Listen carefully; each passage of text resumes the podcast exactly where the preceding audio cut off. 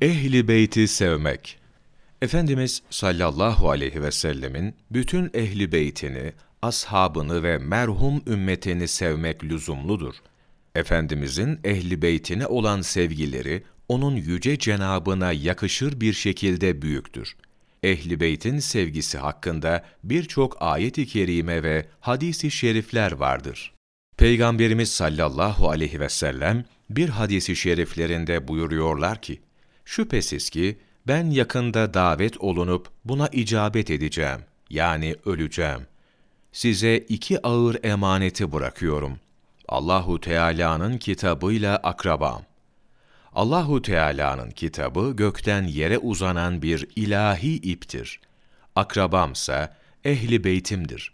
Lütufkar ve her şeyden haberdar olan Allah bana haber verdi ki, bu iki emanet benim havzıma gelinceye kadar birbirlerinizden ayrılmayacaklardır.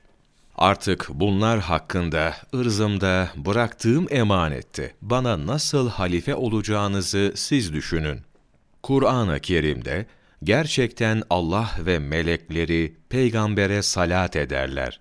Ey iman edenler! Siz de ona salat edin ve gönülden teslim olun buyurulmaktadır.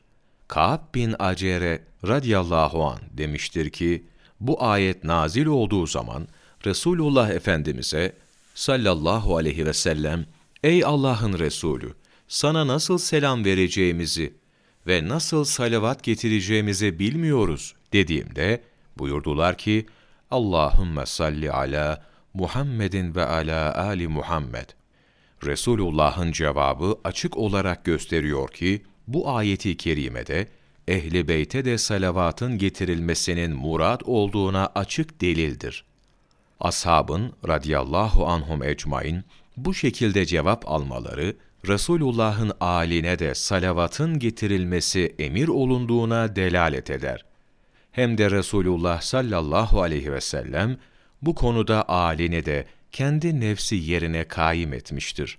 Çünkü salavattan maksat tazimdir.